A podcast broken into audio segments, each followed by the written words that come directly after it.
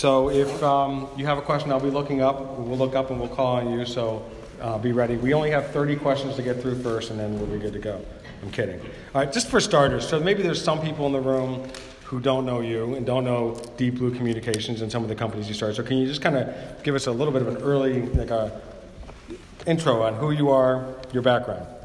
I will. Uh, I won't go too far back. I promised my wife I wouldn't go all the way back to the beginning of time here. So um, I, I moved to uh, the Capital Region in ninety-two. I'm actually a graduate of Union College, engineering, in class of eighty-eight. Grew up in Long Island. Um, Vision Systems was my first business in the area, which was an I T consulting firm based, uh, which is now the Renaissance Hotel. So um, I was down in that area. Um, about ten years later, um, I became active in a group of called Y E O, and I see some of my friends are here from that. I appreciate that. Um, and Y E O was uh, a great group to help entrepreneurs that had a business over a million dollars in sales. And so um, really ideas came out. I was mowing my lawn, as you remember from that story, and that's where the, we had some software in-house that we decided to spin off into a, a new company, which was called Autotask. And so we spun that off. And then shortly after that, um, I think it was about two thousand two, two thousand three, I sold Vision Systems. I got bought out of Autotask, and I started up a Wi-Fi company. We had done the Wi-Fi at Albany Airport. And so we were charging a fee for people to use Wi-Fi, and so we, we wrote a portal software called Wi-Fi Fee. And in fact, we actually hired some R P I students. I don't know if any of the Gavant guys are here, but they were the ones who wrote our original software, did a great job. And so uh, Wi-Fi Fee was going for a while, and um, eventually we decided we wanted to go national, and the way we thought we could do that best was to focus on hospitality. And so uh, we acquired a small company on the West Coast called uh, Deep Blue Wi- Deep Blue Wireless. And so there was five guys there. I think we had about five people, so we had ten people. Collectively, we were about a one point eight million dollars company, right? And so that was in two thousand nine, and then from two thousand nine to roughly ten years, we grew from two million dollars to thirty-eight million dollars was on the last uh, Incorporated's fastest growing companies. So. Wow, awesome, awesome. Uh, Brian, could you just tell us what Deep Blue Communications does?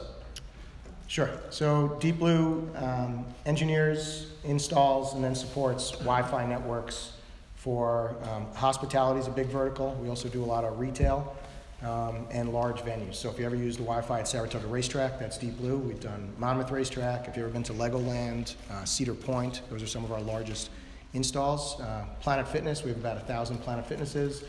Um, all the CarMax dealers, and then on the hospitality side, um, Wyndham, Hilton, Hyatt, uh, Marriott. Those are our four biggest brands that we're certified, all those. So a lot of the hotels, so like a shout out to B B L, for example, we do all their hotels, we install the Wi-Fi. And by installing it, then if you have a problem, you call an eight hundred line, it rings our help desk, which is based here. Um, the help desk is in Latham, and then the rest of the corporate offices is in Troy. So talk a little bit about, you, you, when we talked we talked the other day, and you mentioned um, you started the first company right out of college, right? So right out of college, I actually went down to New York City. I was working for Otis Elevator. So I graduated in eighty-eight. A lot of ups and downs in that business. Uh, it, was, it was there, so I'm sorry. So, uh, yeah. yeah. But I tried to set the bar really low, so. But uh, ultimately, I was working in New York City in sales, thirty-fifth to forty-second Street, and I realized um, I became the de facto I T person, which I didn't even know what that was at the time, but no one knew how to fix the printer, no one knew how to get things going, so I became that person, and I realized, hey, I kind of like I T, and so I decided to get certified in I T, and that's when I quit. So I got my Microsoft certified, so anyone knows what an M C S E is, right? So M C S E, when it was N T three fifty, if you can date myself. Right, so it was a long time ago when I did that. So I was, I think there was less than one hundred M C S Es in the country at the time. I was in Albany, and then I started doing a lot of Microsoft networks, Lantastic networks, for those who remember that. Um, and then we hired some Novell people doing that. So that was our original Vision Systems. So you're a young guy, and you said that when you sold it, it you had twenty-five employees. How many? How much did you have in revenue? Uh, it was a little shy of three million dollars. Okay, so how much would you say like you learned, and how much does that experience and some of the other pivots, even Autotask, and we talked a little bit about that, that helped shape kind of who you are now, your decision-making process? I, by the way, we have some SUNY Schenectady students and some SUNY Ithaca students here, and I think they all are interested in hearing, how do I avoid mistakes? So what lessons did you learn, and how much did that shape who you are and your like decision-making skills? So by the way, you won't avoid mistakes, just learn from your mistakes, right? So, you know, I either I either win or I learn, right? You don't really lose, hopefully. Don't make the same mistake twice. And so I made a lot of mistakes along the way. Um, and, you know, you learn that, right? So, can you get specific? Yeah, yeah. So um, uh, so, so we uh, raised money originally when I had my Vision Systems company, was friends and family. Um, you know, then I, with Autotask, you know, they, they went through the V C route. Uh, when I went into Deep Blue, I did uh, Tech Valley Angels Network at the time, and so I arranged some Angels money. Then I did private equity, um, and then eventually I sold out. And, and so I, I would say the number one piece of advice I try and get from people that regardless of which path you go down, if you take someone's money, whether it's a friend, whether it's a business or there, that you want to be clearly aligned to understand why are they investing in you, what is what is the expectation, and if you don't have that conversation and you're not in alignment, um, there'll be disharmony on the board. And so um, I had a lot of disharmony uh, on some boards as I was going through it, but it it's it's truthfully it's as much fault as as mine as it is, you know, the other side, because if if you go into it and you're just like, well, invest it and someday we'll just make money, like your someday could be very different than the other guy that just wrote you a check.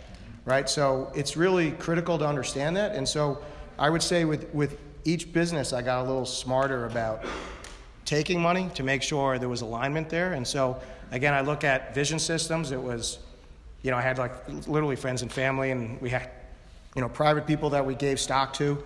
Um, when I, I went into um, Tech Valley Angels Network, it was angel investors that came in, and it was Um, we had a preference on money, and so for those who don't understand what a preference is, right? So if, if say, just do round numbers, right? If, you're, if your company is valuing at a million dollars and someone gives you a half a million dollars and they have a preference on their money, um, if you sell your business um, later for, you know, um, a, a million dollars on that, they get their money first, right? So Um, a preference, you know, and obviously a lot of times those preferences might have interest accruing on them. So what'll happen is you might find yourself ten, fifteen years down the road where that money you took in has now gotten a lot bigger, right? So that half a million dollars you took in is now accrued to say two to three million dollars.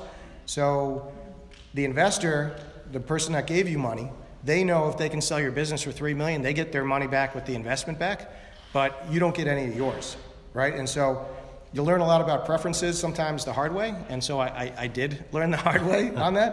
So, you know, I would just, it's not to say preferences are bad, just understand the expectation and make sure you're paying them down. So it's like a credit card, right? If you don't pay it down, eventually it becomes a lot of debt that you will owe, right? And so um, when I went into my private equity company, you know, because I had a bad taste from preferences, I literally said to them, like, I'm not doing any preference. Like, if there's a preference, we're not in. And And truthfully, a lot of private equity firms are like, well, we have to have a preference. That's in our mandate. And so that limited a lot of private equity firms that came in.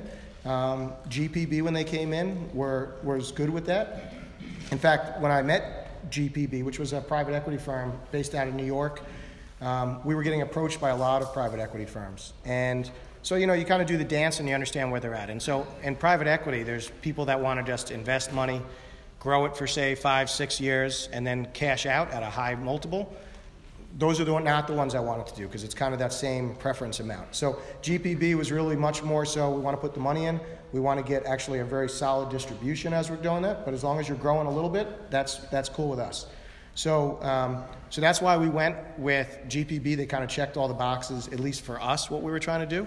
And I think it also worked out really well in the sense that when you have a private equity firm like that, and they're all about profitability, well, guess what? Your numbers get more profitable, right? You start generating a lot more profits. And then if a buyer comes in, typically a buyer is going to look at a multiple of profits or a multiple of EBITDA or things like that, right? So uh, for those who don't know, earnings before interest, taxes, and depreciation. But EBITDA is basically, in theory, mimics your cash flow that's generating, right? So they want to give you a multiple of your cash flow that's coming out. And so by having a private equity firm that got our numbers looking really good, our cash flow looked really good. So, you know, it wasn't a, I don't want to say I planned it that way, but it, I think the stars kind of aligned that when you have the investors, we were in the right position at that time so that when Comcast did come, um, the offer made a lot of sense. Yeah, that's, that's a really good point about making sure there's a good alignment between what you want to achieve and what your investors want to achieve. Uh, so building on that a little bit, uh, can you tell us uh, about, as, as you looked at taking capital in, uh, how did you think about the amount of other involvement you wanted from your investors? Did you want to give them a board seat? Did you want to have them, you know, what type of level? How did you think about that as you sorted through selecting an investor? So a lot of times that's kind of part of the deal that's thrown on you. Um, you know, everyone's first reaction is, I got it, I just need you, you know, I want your money a lot of times. Sometimes you're looking for strategic advice on things like that. And uh, I think there's a lot of firms that can do that and bring a lot of value. Um, you know, when we did the deal with our private equity firm, um, it, there was some value they brought in, financial, you know, uh, strength there. But, you know, a lot of it really was uh, a control issue, right? And so they bought initially sixty percent of the company. They had control. They needed to have control, even though there was no preference. Um, they needed to have the ability to do things and get it done. And so the, the compromise on that was that they had uh, two board seats. Um, we had two board seats. I'm sorry, I had one board seat, and then I had a neutral board seat that came in. And so, you know, you obviously, obviously want to have an odd number of people. I'm sorry, they had three. I'm doing my math wrong, right? So they had three. We had a neutral and I was one. So in theory, um, a lot of things that were critical, so if you wanted to sell your stock, if I wanted to give myself a raise, any of those key things that they were nervous about, I couldn't do that unless I got a second vote. And it either had to come from my private equity firm or it had to come from that neutral board seat. And so that was a really good, healthy compromise. You just got to make sure that person is truly neutral. The person we had was, he, he was actually an executive from Disney. Um, who, who came through a search, uh, Randy Garfield, terrific guy.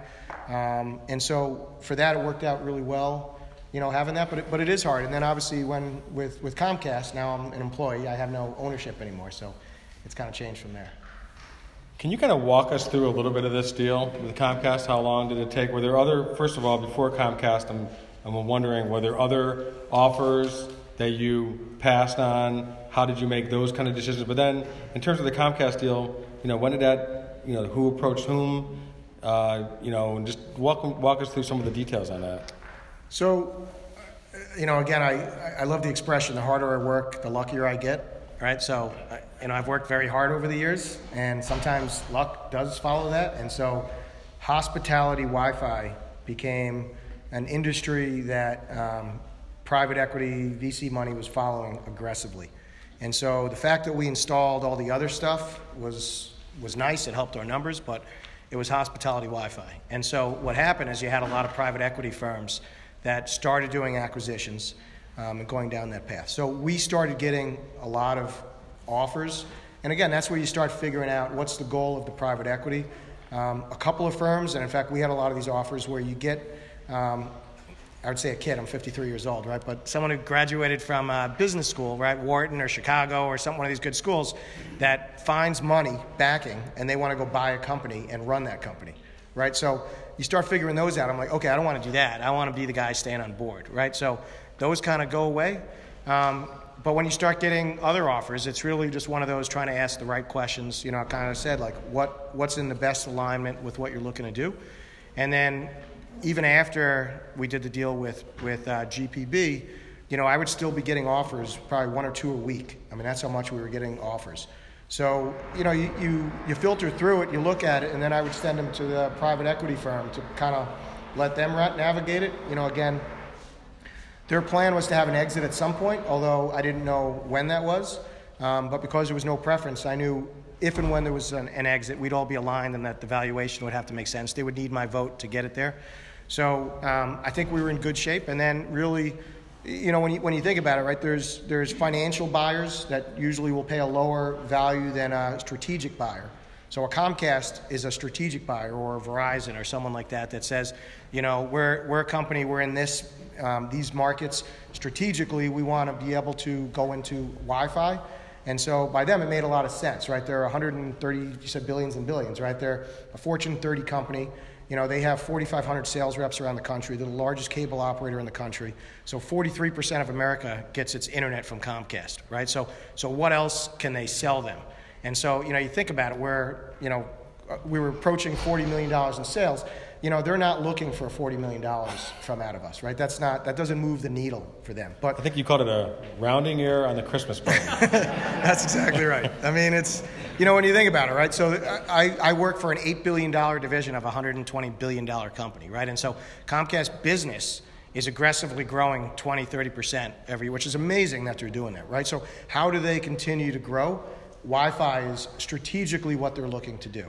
And so, um, again, as luck would have it, right, they were down the path with another one of my competitors that was twice my size, um, that had done a lot of private equity deals. And, you know, both sides tell you different reasons why it fell apart, but the bottom line is it did. And so Comcast was committed to buying a company. And um, so th- when they reached out to me, ironically, the company that they were hoping to buy also reached out to me, and they wanted to buy us and bring us in, and they wanted me to run the combined company. So I didn't know any of that, but when you had a they, really good self-esteem booster. Well, right there, you know.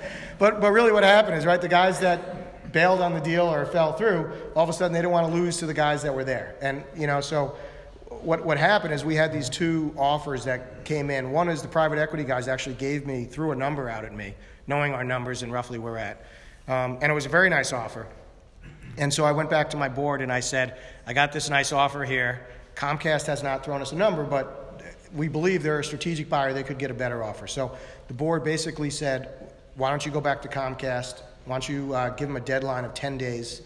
And basically, if they get an offer to you in ten days, if it makes sense, we'll pursue it. Otherwise, we'll go down the other path. And so in ten days, um, they did make an offer. Um, it was one of those exploding contracts, right? I had twenty-four hours to sign it. So the offer was on for twenty-four hours. We took a quick vote. The numbers made a lot of sense. We signed it. What kind of numbers were they? Sorry, Rick. Rick's asked me that question like five different ways, but it ain't happening. How many commas, as Tony would say. So, um, so we were able to do that. And then, you know, the, the private equity firm, on the other hand, when it, when it came down, said, you know, we don't want to lose momentum with the other offer. And so they said to Comcast, we'll sign it, but you have sixty days to close with us. And so really from beginning to end took seventy days, which is wow. Incredible when you think about a company that size getting a deal done uh, there. So we worked through, you know, around the clock getting that deal done. But, it, you know, on the clock, we did get it actually done um, on that date. And so now my my new title is uh, um, I'm the V P uh, General Manager, right, which means I run a company within Comcast, um, Premise Wireless Solutions. So I report directly to Bill Stemper, who's the president of Comcast Business. And we are the wireless center for excellence for all of Comcast nationwide. And so anything that has four or more access points that they're involved with um, throughout the country now is going to come through the Center for Excellence, which is based here in the Capital Region. And so, you know, super exciting to me, right? You know, it's it's it's nice to get a check, right? And don't get me wrong, it's nice to have that. But, you know, as, as you go through deals, um, you really do start looking at, you know, what's your legacy, right? Where do you want to be? What do you want to be remembered for? And and to me, I didn't, going down the deal with the private equity firm would have meant that we would have closed down our help desk, would have meant a lot of layoffs, would have meant that I would have moved to Manchester. And and frankly, I, I wasn't excited at that. I, I was trying to be um, open-minded with my board, but, you know, it didn't check any of the boxes I wanted. And so I'm I'm super excited that Comcast has chosen to grow in the Capital Region. And actually, when you dig in, they've done that in other markets like this. And uh, there was a market in Ohio that did an acquisition there. And, and those companies that, you know, again, were our size have, have grown tenfold, right? So we're we're super excited in that we we really expect, and I'll give a plug out for my buddy Zach in the back, who's negotiating a lease for us, right, to expand over in, uh, in, in Troy right now. Um, you know, we have twenty thousand square feet. We're grabbing another twelve thousand square feet. We're extending our lease there. And so we're super excited in that we're going to be expanding in the region. We're going to be hiring. We're going to be bringing in talent outside the area for the positions that we can't get. Um, and we're going to be hopefully reaching out to the schools, you know, which is why I'm excited to, you know, to speak here. And I'm glad that a lot of students are here. Um, it's cool. The, the region is growing. We're not the only one, right? Vers- I mean, you guys have some, you know, great story what's going on in, in Schenectady. Um, there's a lot of companies growing. Troy, Schenectady, Albany. Um, It, it really is amazing. You know, I still have my, my Tech Valley license plates that says Wi-Fi one for anyone who sees my yeah. pickup truck. Wow.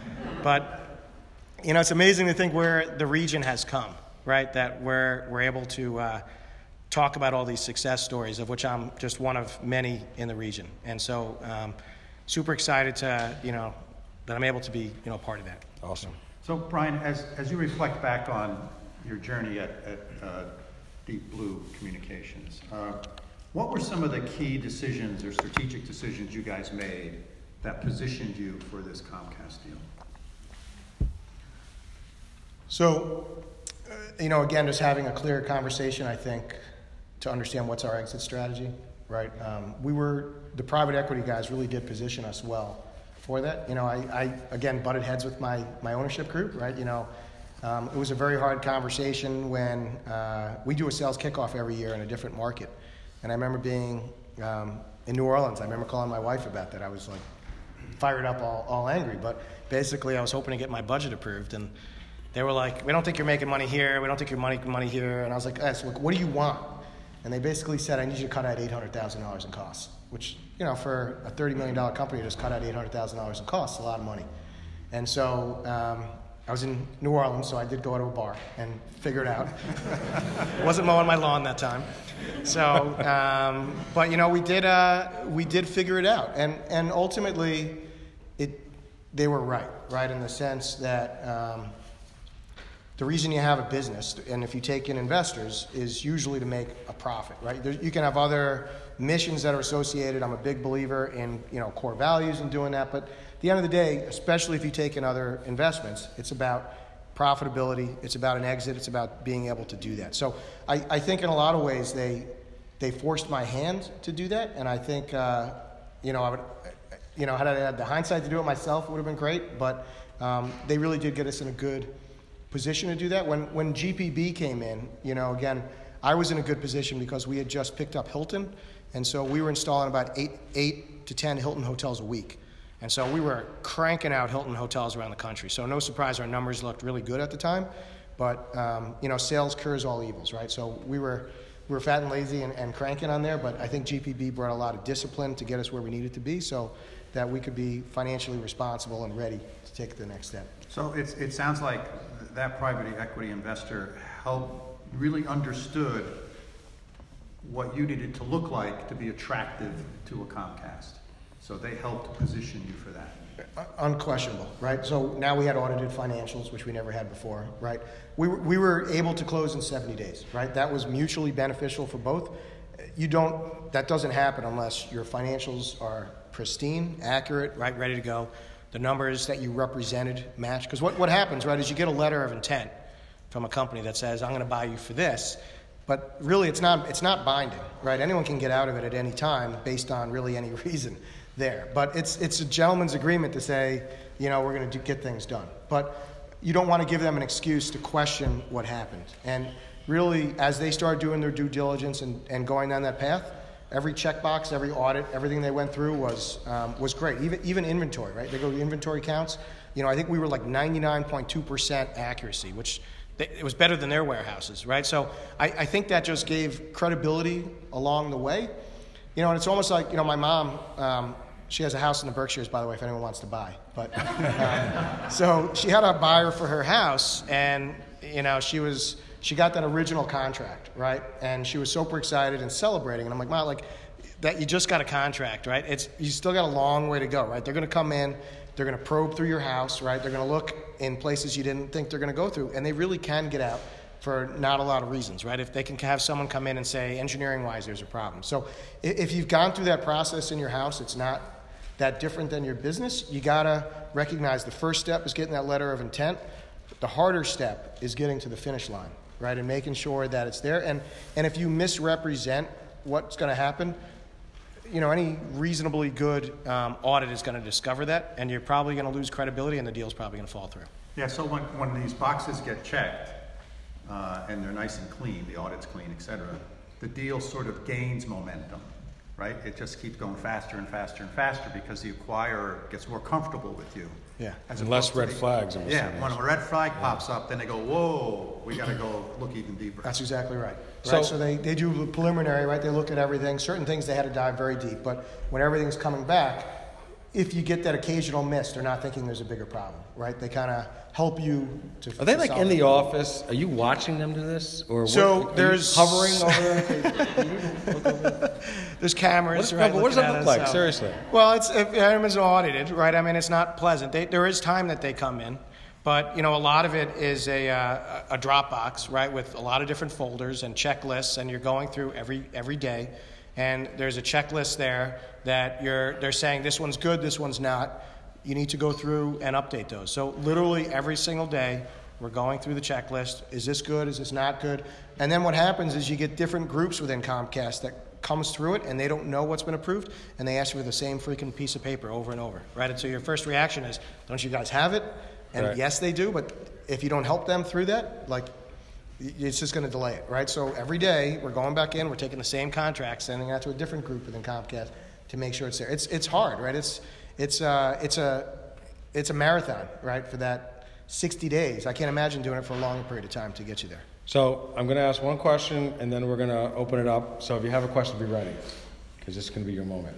So one of the things I really appreciated, we talked a couple days ago, was the idea that, number one, you think that the goal is to make this a one billion dollars unit here. Is that correct? So I, I'll rephrase okay. that as to say we our goal is to have a billion dollar impact, impact on Comcast Business, right? Okay. And so what, what that means is that, um, like right now, we have a very large uh, deal that we run that came through uh, the, uh, the central region, Where, whereby they had one hundred twenty locations where they wanted S D WAN, they wanted um, internet, they wanted a managed firewall, and they wanted Wi-Fi, right? And so they had three of those buckets. We're the fourth piece, so by having all four of those, they were able to get the deal, right? So most of the profits on that deal was not us, but for us it was a big deal. It's a couple of million dollars just on our end, but for them it's a much bigger deal, right? So, so that's how we can have a billion dollar impact, is to have a full suite of products that, again, checks off the boxes for their buyers. But what's great is that they, you know, we've had some um, acquisitions in the capital region where after the acquisition, the kind of the company kind of evaporates from the Tech Valley landscape. And what I think is exciting about um, the Deep Blue um, deal is that you want to grow here. And but my question to you is about culture. And it hasn't, you know, people who've been with you for a long time, who kind of like Deep Blue when you guys were a gritty, small company, and now all of a sudden you're owned by, the business unit alone that you're owned by is like a ten billion dollars unit, I think, or rough. Yeah. So, Close. Um, yeah. so how do you merge culture? Did some people say, you know, I'm thank you, it's been a fun ride, I'm leaving. Um, just give me a sense of how you build that. It's kind of a new culture now that you have to fit into. It, it, it is, right? So you, you want to keep what made you strong. And, um, you know, core values is a way to do that. And, and in a lot of ways, if you were to look at Comcast core values, other than us being Giant and Jet fans and they're Eagles fans, um, you know, once you get past that, um, they're, they're actually very similar in a lot of ways, even though, again, my Jets lost to their Eagles. Um, Hate the Eagles. So we all do, right? Yeah. So, But but but all kidding aside, right? It it does change the um, the outlook, right? And so um, you know we we have lost some people, um, some people that are new to us, some people that have been around a long time. You know, um, there's opportunities now, and you know one of our core values has always been to embrace change, right? And and now it's more than ever that it's time to embrace change, and I think there's a lot of people that um, looked at when you have a small business and you're all hunkering down and you're driving things, right? It's this close-knit family that you're there. And um, we're no longer a small family anymore, right? So I think what what happens, and, you know, we recently had a town hall um, internally with our employees to talk about them.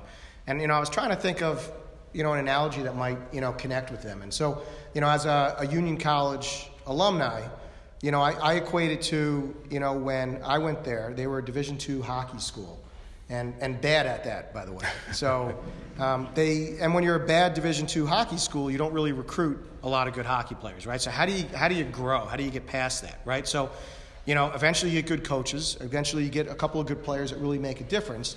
And so when when Union six years ago, um, whatever it was, yeah, uh, actually eight years ago, went to the Frozen Four. It, like, got national attention, right? right? This school of twenty-two hundred people that just went into the Frozen Four. People are like, who the heck is this, right? So, so guess what happens? All of a sudden, N H L teams start recruiting the guys that got them to the front, you know, to the Frozen, like, who are these guys, right? So a lot of talent disappears because you get national attention out there, right? And so when you look at us, that's what's happening, right? We're a small regional company that's now owned by this company. It's getting a lot of press nationally. And so companies that are nationally based, that are actually have a presence here, started poaching our employees, which made a lot of sense, right? They're like, how do we get a piece of that? How do we get that Frozen Four, right? But But the next part, right, and what I said to my team is, you know, the next year we recruited a lot of really good people, and, and Union recruited a lot of good people. They still didn't go back to the Frozen Four, right? The next year, again, more people. They got a little closer, didn't get it. But three years later, not only did they get to the Frozen Four, but they won the national championship, right? And so, you know, to me, you know, the thing is, like, you know, your, your son's a perfect example, right? So Zach's been in our help desk. We're a big believer in promoting from within.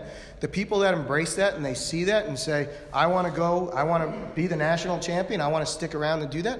To me, I, I think that's a good career move. Um, but I think when some people see all of a sudden I can go here for five dollars more an hour today, I, I think you're selling your education and your career short, but it, it gets you a short-term gain, right? So, so yes, we've lost some of those employees now, and, and so we're, we're hiring, and, and the good thing is, again, because of who we are now, we're able to hire and attract people from outside the area, so I think we're getting a lot of good people. Um, so I, I would say, you know, collectively, you know, again, we're one hundred twenty, one hundred thirty people right now. We lost about twenty people, which, which is a lot, but in the scheme of things, it's not backbreaking. Um, the people we're getting are great, and we're excited to get our culture back and, and recognize that, you know, we, we can't apologize for being a Comcast business company, right? That's who we are. That's who we are now. And I don't want to go out there and be like, well, you know, we're still this family, because we can be close, but at the end of the day, we are a Comcast business company. And, and if you embrace that, think about that, right? I, I report to the president of Comcast Business, and I live in Albany, New York, right? Where else can you do that? There's not a lot of companies here that can say you work for, as an executive, as a Fortune fifty company, and, and live in this great, awesome region. Right? Actually, he lives in Niskayuna, Schenectady County. So, as I do, and love it there. So, so thank you. All right, I'm sorry. I Rayla hates it when I get so regional, but, or so, like, whatever. Yes. Lauren, oh, you want to take the microphone? Sure, yeah. All right, Lauren, bring it on. Oh, not from you. Uh, so, uh, Lauren Groff, Groff Networks. Uh, I mean, as as you know, Brian, you know, I always praise, you know, sing your praises, and obviously you, you have ours as well, and, and some referrals, which I thank you for. But when I before I started out, I sat down and asked you, hey, what's this entrepreneurial thing? And he, he warned me, it's a gut wrench. Any advice for someone who even dreaming of, you know, a ten million dollars company, uh, you know, because you know, the, the big M and A, you know, some of the advice you have, boards and all that kind of stuff, but just some advice even that you've learned in the past ten, fifteen years that would also apply to the small guy. That's excellent. Yeah, it's a great question. So, you know, if you want to be a ten million dollars company, you you have to start acting like a ten million dollars company today, right? You got to put the team in place to be that. You got to start thinking in terms of that, and you got to make, vocalize it to your team. And you might have to change some of the people that you think are not going to be there when you're a ten million dollars company. But um, you can't do it backwards, right? You got to start thinking of yourself as a much bigger company and have that vision out there, and, and then figure out what's what's the hurdles to get there. What's your time frame to get there? Is is there a reason why you got to be expeditious to get there? Is there a competing person that's chipping away at there? If you don't get there in this time, you're going to lose. Or can you be patient and thoughtful, right? And then if you can be, you know, making sure that every year you're putting the numbers out there to say we're going to get there, right? So we were on the Incorporated fastest growing company. Um, this was our eighth year in a row. So every year we grew at least thirty percent for the last ten years. Right, and that was thoughtful. Every year we would have a sales kickoff that we would say, I know this is what you did last year. This is what we're expecting to do, you know, next year, right? So uh, Mike Bentley, you know, sitting back there. I remember when uh, when Mike was, you know, running our sales team, you know, we had, Mike came to me and was like, you know, this, how are we going to convince everyone to do this? And so Mike called it Mission Possible, right? Because people were freaked. Like, how are we going to grow this number when we just had our best year? Right, but guess what? We blew through that number because we put it on the board. We said we're going to do that, and so you got to just do that. And then over time, right, your your team does change, as you get there. And, and you can't apologize for that, right? You want the people that understand where you're going.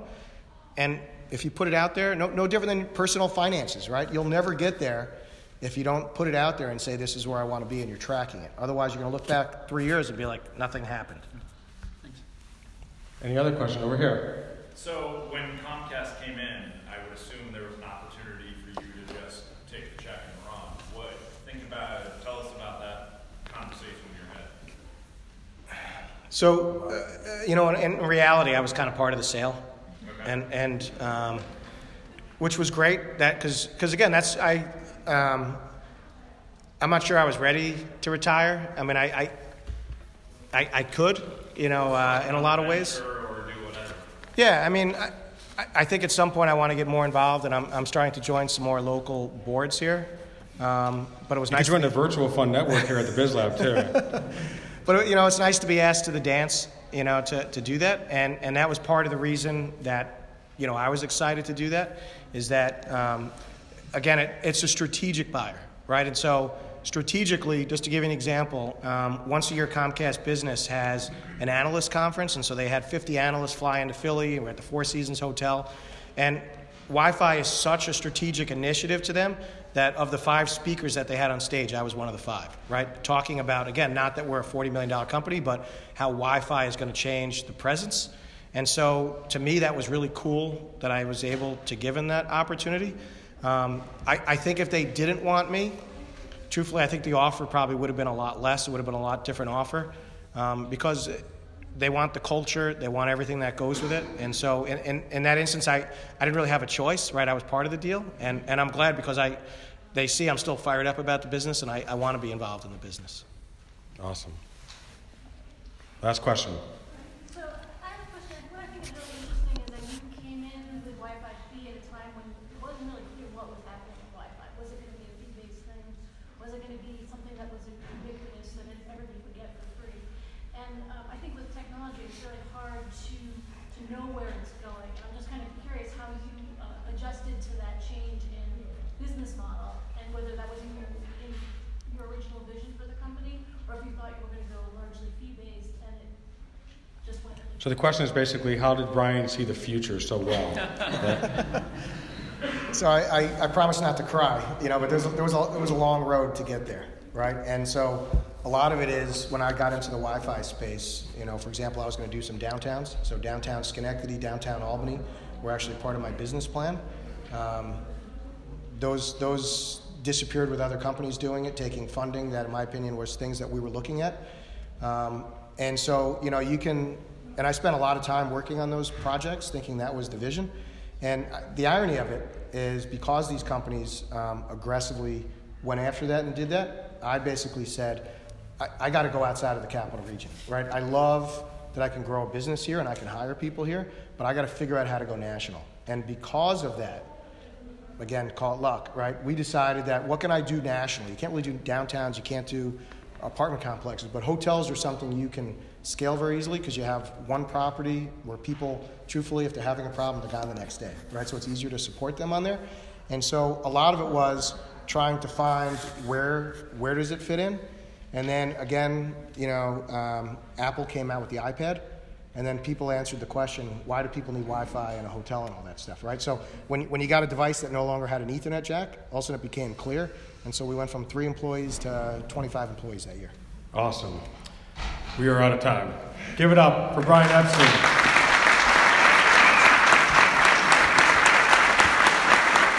There's a lot of things to, thank you so much. There's Thanks. a lot to wrap our heads around with this. And so, um, Brian, you'll be around afterward? You have time? Yes, you have I'll to run up? Okay. Yes. Um, so thank you so much for Brian. I want to thank again our meal sponsor, B S N B, our videographer, Channel Albany.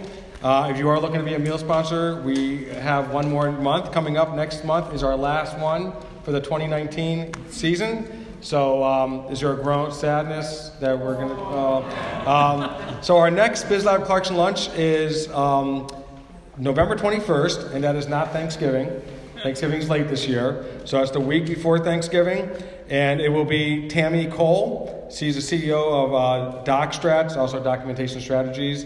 and she's going to be fanam- uh, fabulous, fanabulous, something like that. So anyway, if anybody wants to tour the BizLab, I'll be around afterward, but I just want to thank everybody for coming. I want to thank so much Brian for speaking, and have a great rest of your day.